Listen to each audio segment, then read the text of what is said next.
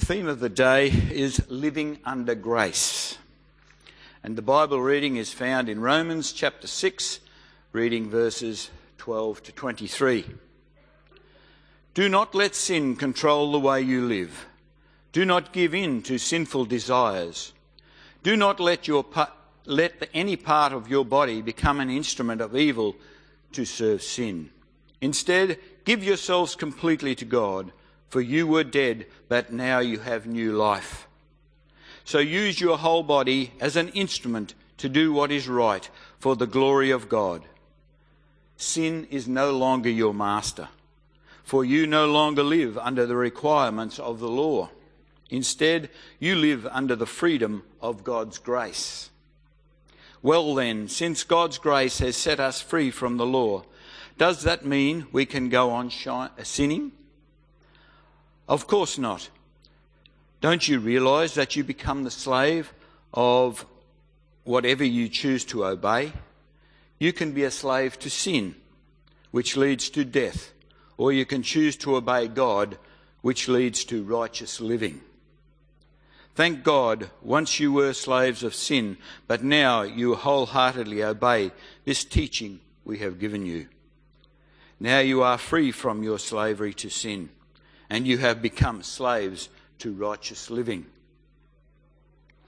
Because of the weakness of your human nature, I am using the illustration of slavery to help you understand all this. Previously, you let yourselves be slaves to impurity and lawlessness, which led to even deeper into sin. Now you must give yourselves to be slaves to righteous living so that you will become holy. When you were slaves to sin, you were free from the obligation to do right. And what was, and what was the result? You are now ashamed of the things you used to do. Things that end in eternal doom. But now you are free from the power of sin and have become slaves of God. Now you do these things that lead to holiness and result in eternal life for the wages of sin is death, but the free gift of God is eternal life through Christ Jesus our Lord. This is the word of the Lord.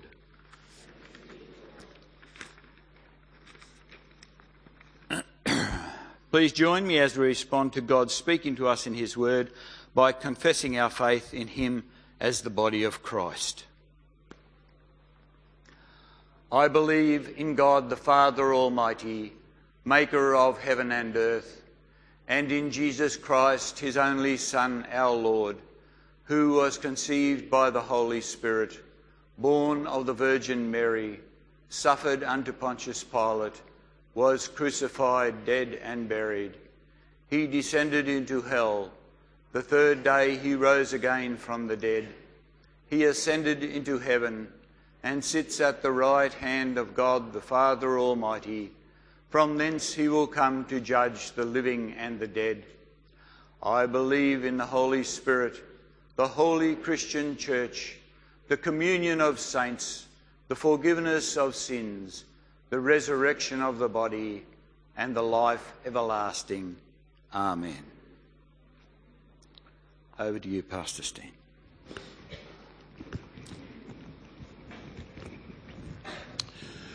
Our text this morning is the passage from Romans 6 that Ross has just read, and I was particularly drawn to Paul's um, almost, he's almost amazed that anyone could suggest that we're free to sin rather than free from sin. And so he writes, What then should we sin? Because we are not under the law, but under grace? By no means. Do you not know that if you present yourselves to anyone as obedient slaves, you are slaves of the one whom you obey, either of sin which leads to death or of obedience which leads to righteousness? Heavenly Father, speak to us through your word so that we may be strengthened in our faith and equipped for every good service in your world. In Jesus' name we pray. Amen. God didn't give us his law to make us good people. In fact, the law doesn't have power to do that. Not only that, but as I've already said, we are in fact already forgiven. Forgiven of the sin that we have committed, the sin that we are currently committing. I don't know how you sin in the middle. Oh, yes, I do know how you can sin in the middle of a sermon, actually, when it comes to that. But also the sin that we're yet to commit. We are already forgiven. All sin, past, present, and future, has been forgiven because Jesus suffered and died on a cross and rose again on the third day for you, so that we might also live with him and rise with him to life with God for all eternity. So, why then be good when most of us might have a sneaky suspicion that being bad is more fun? Why be good? That's exactly the question that Paul asks in our text when he reminds us that we live under grace and not under the law. Paul says, in effect, there are two powers you can submit to. These powers will rule over us and they will shape our lives in their own image and in their own character. We can submit our lives to the power of sin. That's one option. Sin operates under the law. But it's more than a set of rules, it's a power that gradually gains control over us. Just like someone, you know, who takes a drug once and then a second time, and then all of a sudden they discover that they can't stop. They, can, they discover that they're hooked. We start by sin, thinking, sorry, that we're free to sin. But then we discover that we're not free to stop sinning. That's pretty obvious, I guess, when we're talking about addictive behaviors, you know, whether to drugs, alcohol, sex, or gambling. But Paul wants us to think deeper than that. If we feed and nurture our anger, we begin to lose control. Someone might then suggest that we need to do an anger management course. And we can say the same thing about bitterness or jealousy or pride. Greed can also gain control of us, as can its close cousin, selfishness. Also, as the playwright Walter Scott apparently wrote, and many have said so since, what a tangled web we weave when first we practice to deceive. One lie quickly becomes another and then another. And I'm sure you can think of many other examples. Paul describes this phenomenon in our text in a number of different ways. He says sin exercises dominion or rulership or lordship uh, over our mortal bodies, making us obey our passions. He says this is presenting ourselves as slaves to sin or to impurity or to greater and greater iniquity. And Paul warns us at the end of this text that sin pays a wage which is death. And so sin is therefore putting us on the road towards death. In short, sin is a much stronger power than we are able to face and defeat. In the next chapter his letter to the Romans, uh, Paul kind of summarizes this personally when he's close to despair and he says, Wretched man that I am, who will rescue me from this body of death? Many Christians seem to think that the answer to this problem the answer to our problem with sin and its power over us is a mega dose of God's law. Right? A few years back, we had a big controversy in the media because a rugby player uh, made certain statements. Israel Folau, you might remember. Uh, I even wrote a blog about it at the time, uh, where he described a number of people who were going to hell. Right? No offense, but you're going to hell, sort of a thing, right? And I remember wishing at the time, and that's what I wrote about in the blog, I guess, um, that he'd gone on to say, respectable straight people are going to hell. right? And I'm sure that's what he believed, or believes. But somehow the focus seemed to be that if you bash people with the law, then they're going to lift their game. Now we need to be careful here because the law has a very legitimate and important function in what God does in our world. But it doesn't make us good. What it does is it drives us to repentance. And if that proclamation of the law leads someone to repent and put their faith and trust in Jesus Christ, then it's done its job. The problem is that we can very easily try to communicate that in a way that sends a totally different message. And of course, the key thing in communication is what people hear rather than what we think we said. So the law is good, as Paul says in many places. But it's still not where I'd begin talking with a non Christian. But that's another message for another day. We can't go into that now. To now, today we need to see that the law doesn't have the power to bring about the change that it demands. Not in the lives of Christians, sorry, not in the lives of non Christians, and not even in the lives of Christians. Paul says in our text that what we need to do is present ourselves to God as those who've been brought from death to life, and present your members to God as instruments of righteousness. And I think the point here is very simple. What you feed will grow. What you feed will grow. And so if you feed sin, it's going to grow. It's going to get a greater and greater and greater control in your life. And we see that reasonably easily with addictive behaviors, but it's true also for all those other things I mentioned before. If you feed your anger, you'll become more angry. If you feed your greed, you're going to become more greedy. There's a movie about that some time ago, wasn't there? You know, the message was greed is good. Hmm, maybe. So Paul says rather what we ought to do is present our members as slaves to righteousness for sanctification. And again, but now that you have been freed from sin and enslaved to God, the advantage you get is sanctification and the end is eternal life. So the question is, what or to who are you going to surrender to? Are we going to surrender ourselves to our sinful passions and say, let sin rule in our lives? Or are we going to surrender ourselves to God and His Spirit at work in our life? Now, at this point, we need to be careful, I think, because it's very easy then to fall back in under the power of the law.